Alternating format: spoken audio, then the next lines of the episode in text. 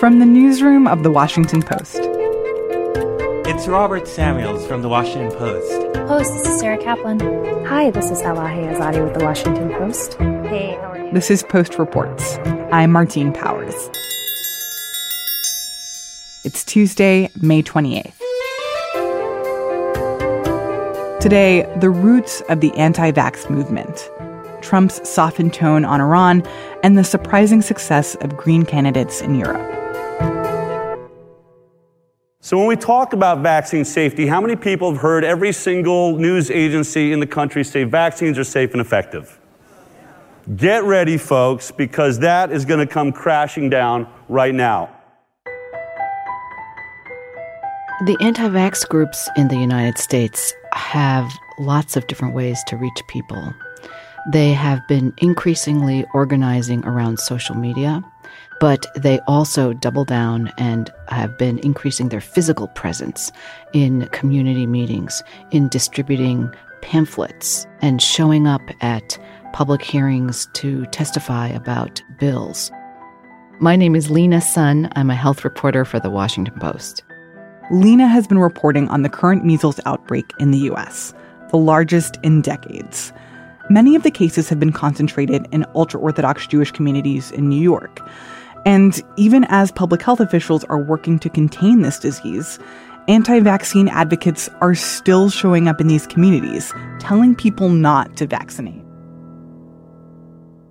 Several of the most prominent anti vaxxers showed up at a community meeting to answer quote unquote questions about the measles vaccine. Imagine this hundreds of people in this ballroom. You are having a measles outbreak that is the longest lasting and worst in, oh, three decades. Children are sick in the hospital on breathing tubes.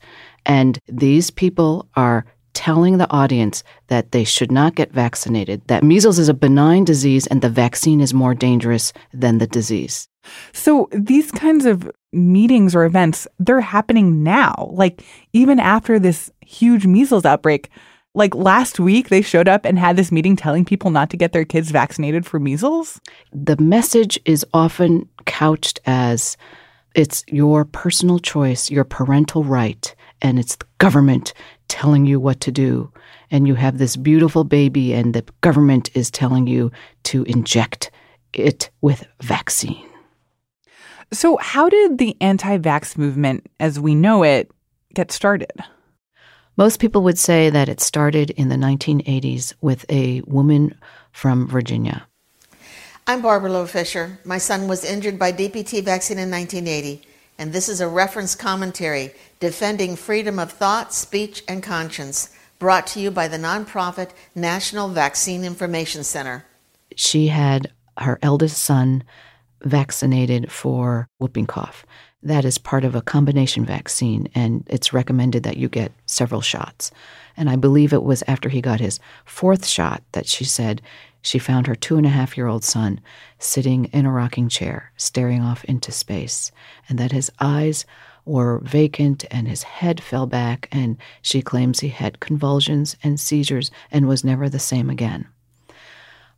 Two years later, she saw a television program about the dangers of this particular vaccine, and it convinced her that she needed to do something to address vaccine safety, and she formed a group that later became the National Vaccine Information Center, which is based in Sterling, Virginia.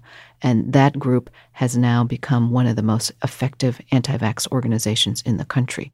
It specifically focuses on state laws around vaccine requirements. So in, in this case of this woman and, and her kid, was it shown that the vaccine that he'd received had actually caused real damage? So it's complicated because a lot of times science is iterative and they don't know the answers right away. This vaccine had a significant risk of side effects, and some of those side effects included fevers and febrile seizures. She claimed that he had permanent brain damage because of this, but studies later showed that it did not cause permanent brain damage. In fact, there were multiple studies about the children who were aired in the television show that found that those children's problems were caused by a genetic mutation. And then how did it grow from there? I think the next major development would have been in the 1990s. And this had to do with Andrew Wakefield, who was a British doctor. And he published a paper more than 20 years ago that still reverberates and colors what many people think about vaccines. The link between the syndrome we were seeing and MMR vaccine came from the parental story. The parents saying, I wasn't anti vaccine, I took my child to be vaccinated with MMR on time. It was given in isolation at the time in the UK, so it was easy for them to pinpoint the MMR as what they believed to be the cause. And from that point forward, their child developed a very high fever, seizures, prolonged sleep, beyond which they woke up and they were never the same again. They lost speech and language, interaction with their siblings, and became profoundly unwell. The paper was false. It was debunked. It was retracted. It turned out he had a conflict of interest. And he was stripped of his medical license by the British authorities.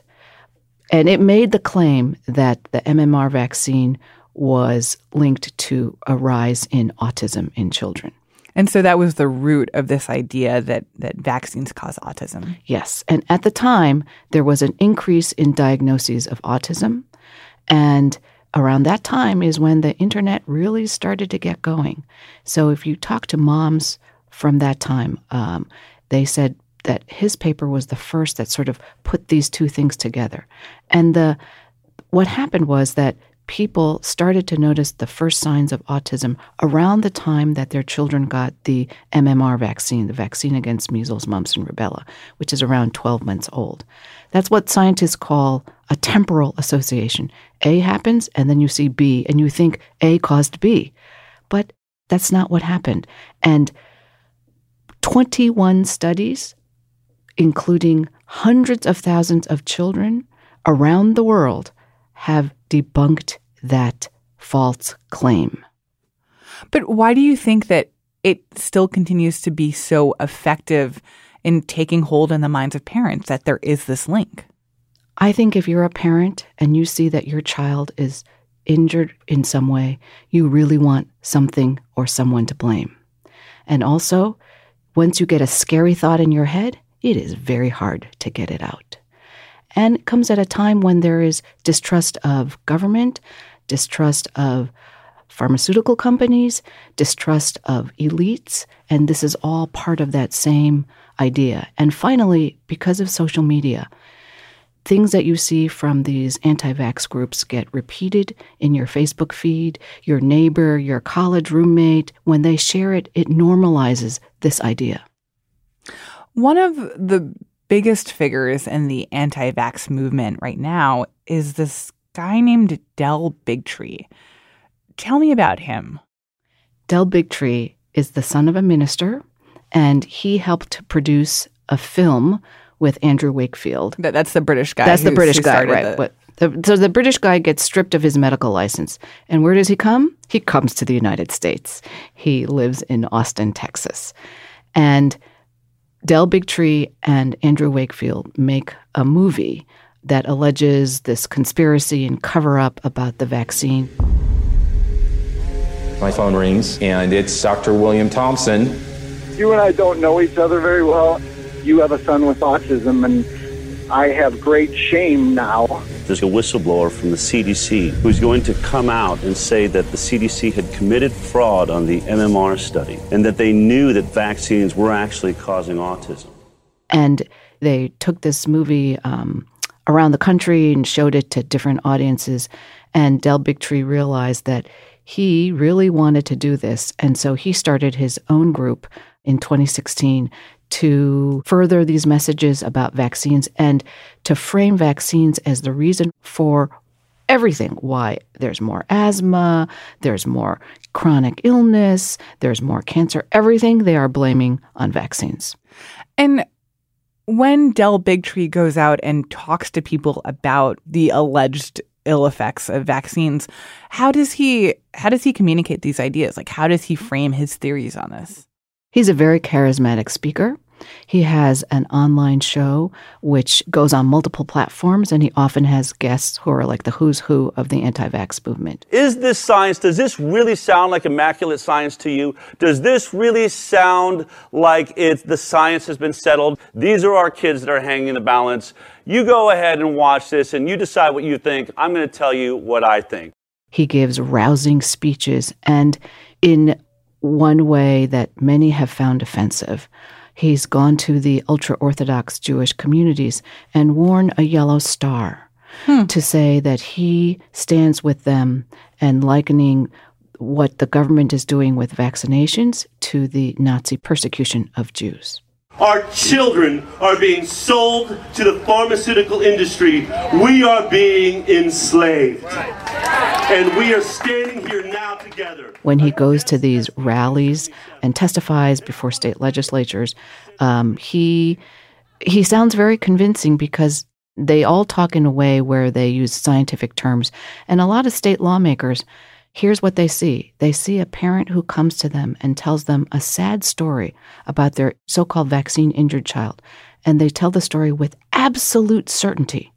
And then you have scientists and researchers who come up and say, they cannot talk in absolutes when it comes to risks. There is nothing that is without risk. And they can say the preponderance of the evidence shows this or the data shows this.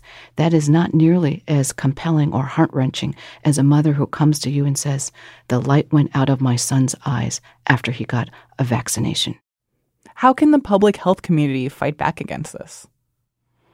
I think it's been hard for them to match the ferocity and intensity of the messaging that is on social media. The videos that anti vax groups put out, the algorithms that are designed to surface those videos that are most appealing to you, which would be emotional testimonials. And your Facebook feed will show the messages from doctors and public health groups in the same font as those from an anti vax group. So it is hard, and I think they are beginning to realize that you cannot just get up there and say, trust us that vaccines are safe and effective, and it's the best way to protect your child.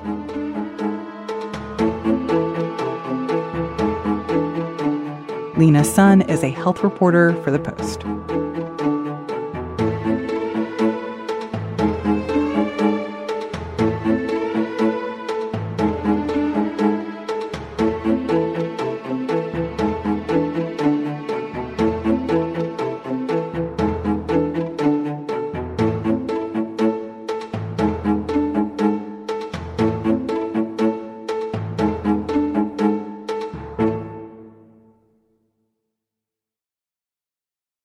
Weeks ago, U.S. tensions with Iran started to heat up, and President Trump took a tough stance.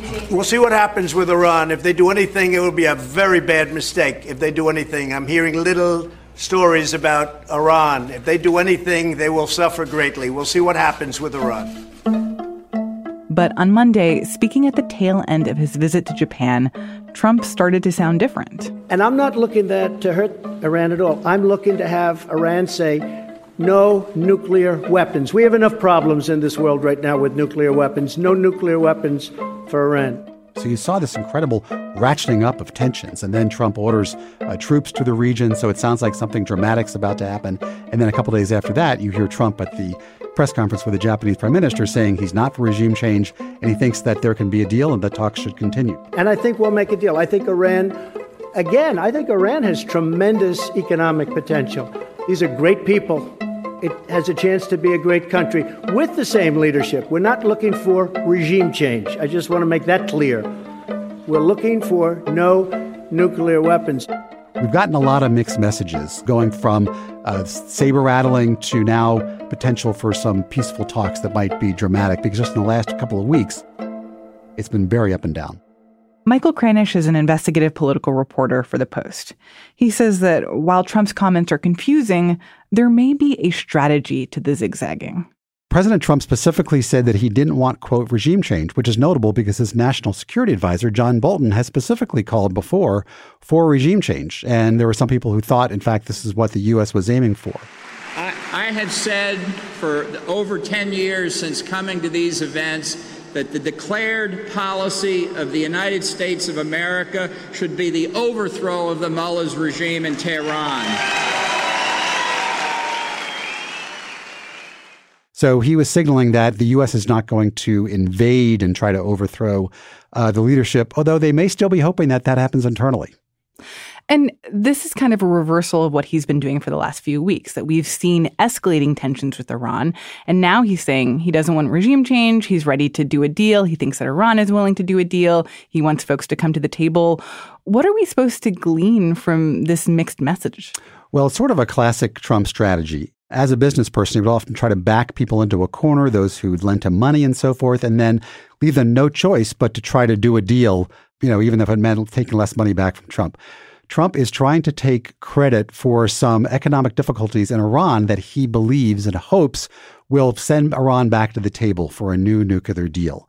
So he basically, in this press conference with the Japanese prime minister, was giving himself some credit for all of the economic calamity that's gone on in Iran that he hopes will foment this change and uh, perhaps uh, talks for a new deal.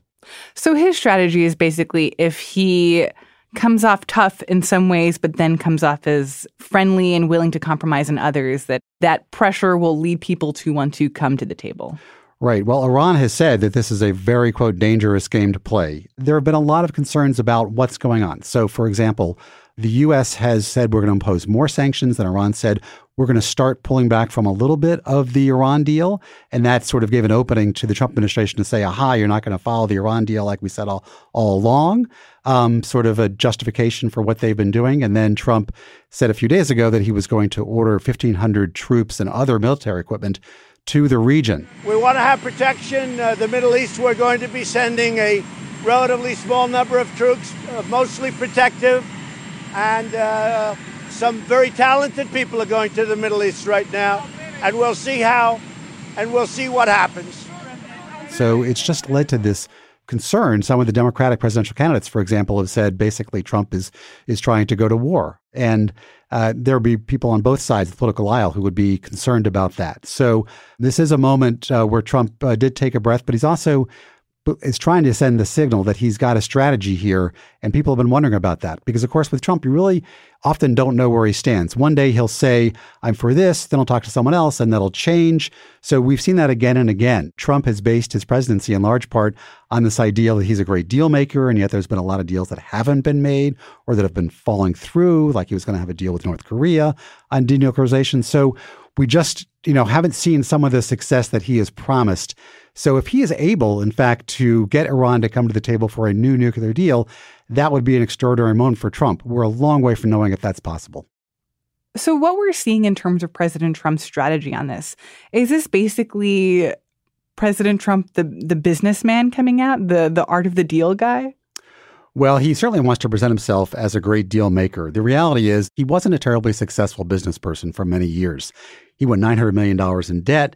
He had a company that he created that had a $35 per share stock price that went to 17 cents. So I think it's also awful useful to remember that he wasn't a great deal maker. He wrote a second book called The Art of the Comeback because he had gone down so far. Part of his strategy was to back people into a corner. So, for example, there were banks that loaned Donald Trump an enormous amount of money, and there was a temptation by some of those bankers to basically, you know, call in the chips, if you will, make him declare bankruptcy. Uh, but they eventually decided that he was worth more to the banks uh, alive than dead. And so they uh, gave in. They told him that he didn't have to pay everything back. So Trump has succeeded by putting people in this box. Whether he can do that with Iran is very different from being in business. You've got other countries who've signed on to this deal. They may not want to go along with Trump. So that's very key for Trump, whether he can get other people to agree with him. A lot of it is basically about image. You know, he has had a lot of bluster here. He certainly followed through in the campaign promise, pulled out of the Iran deal, and has imposed more sanctions that, by all reports, have been very hurtful to the Iran economy. So Iran has some motive here, but they're also still a powerful country and they want to remain in power. So by trying to make a deal with Trump, they may want to find a way not to do a, a, deal with Trump personally, but maybe make some kind of accommodation with others so they don't have to sit at a table uh, with Trump, for example. One other thing that we've seen over the past few weeks as the U.S. has escalated tensions with Iran is these other countries who are part of the Iran nuclear deal. How have the UK and France and China and Russia and Germany been influencing Trump's thinking and Trump's actions on this? Well, several other countries did sign on to this Iran deal. So far, they've stuck with it. So Iran does have some leverage here, knowing that other countries, uh, you know, don't want to necessarily back out of the deal, although they're being pressured heavily by the United States in various ways. So what happened on Monday was that Trump basically um, said that the prime minister of Japan should try to talk with Iran, so bring another party in here that maybe could get them out of this uh, predicament. Certainly, Trump would like to walk away with some kind of new deal. And if he can get help from the Japanese prime minister, you know, from his perspective, he sees that as helpful. And then uh, this morning, Iran has said they look forward to talking with the Japanese. You know, oftentimes people talk to delay things. It doesn't mean that something's going to happen. So we don't know if, if this is a real breakthrough or if it's just a way that things will just sort of be status quo for a while.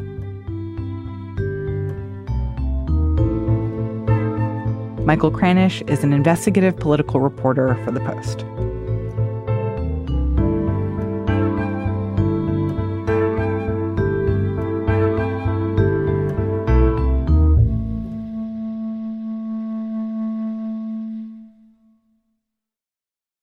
And now, one more thing a surprising rise to power in the European Union. Thank you, everyone. What a night, and what a night to come. It is a great task to now put into action those things that people asked us to do climate protection, social justice in Europe, and fighting for civil liberties all over. This over the, the weekend, citizens across the EU voted for their new parliament. They are the second biggest expression of democracy in the world after India's elections. Michael Birnbaum is the Brussels bureau chief for The Post. It was a big moment because no one really knew what was going to happen. There was a lot of fear that the far right in Europe was about to do really, really well. But what happened in the end was that the far right did well. It gained seats. It is at an all time high. But you also saw a lot of other smaller parties doing well, especially the Green Party from France and Germany and, and all over Western Europe. And that is a Europe that has been voted for and where we as Greens have been performed even better than the polls have predicted. They won a hair under 70 seats in the 751 seats of the European Parliament. And that was a gain of about 15 seats. That means they have 9% of the seats. That's not gigantic, but that puts them in place to be kingmakers. And that's what matters here in this election, even though they're still pretty small. As all of the traditional parties are falling apart, they suddenly need the support of the Greens to get anything done in the European Parliament.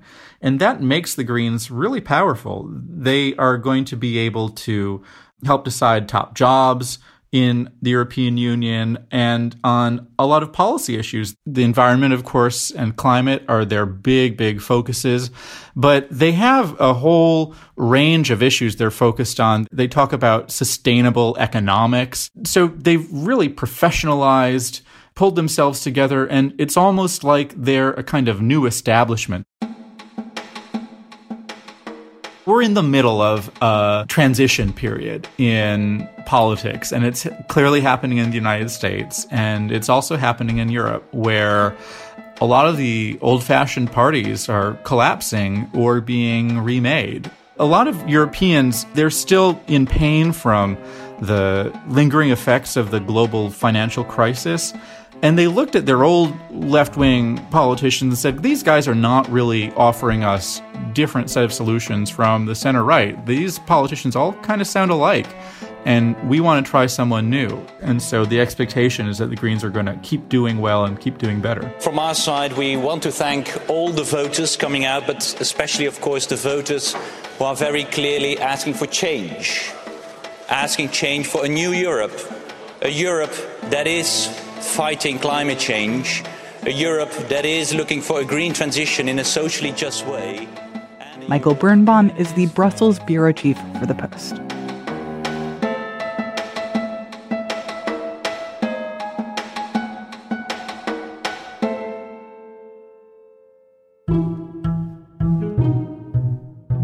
That's it for today's show. Thanks for listening.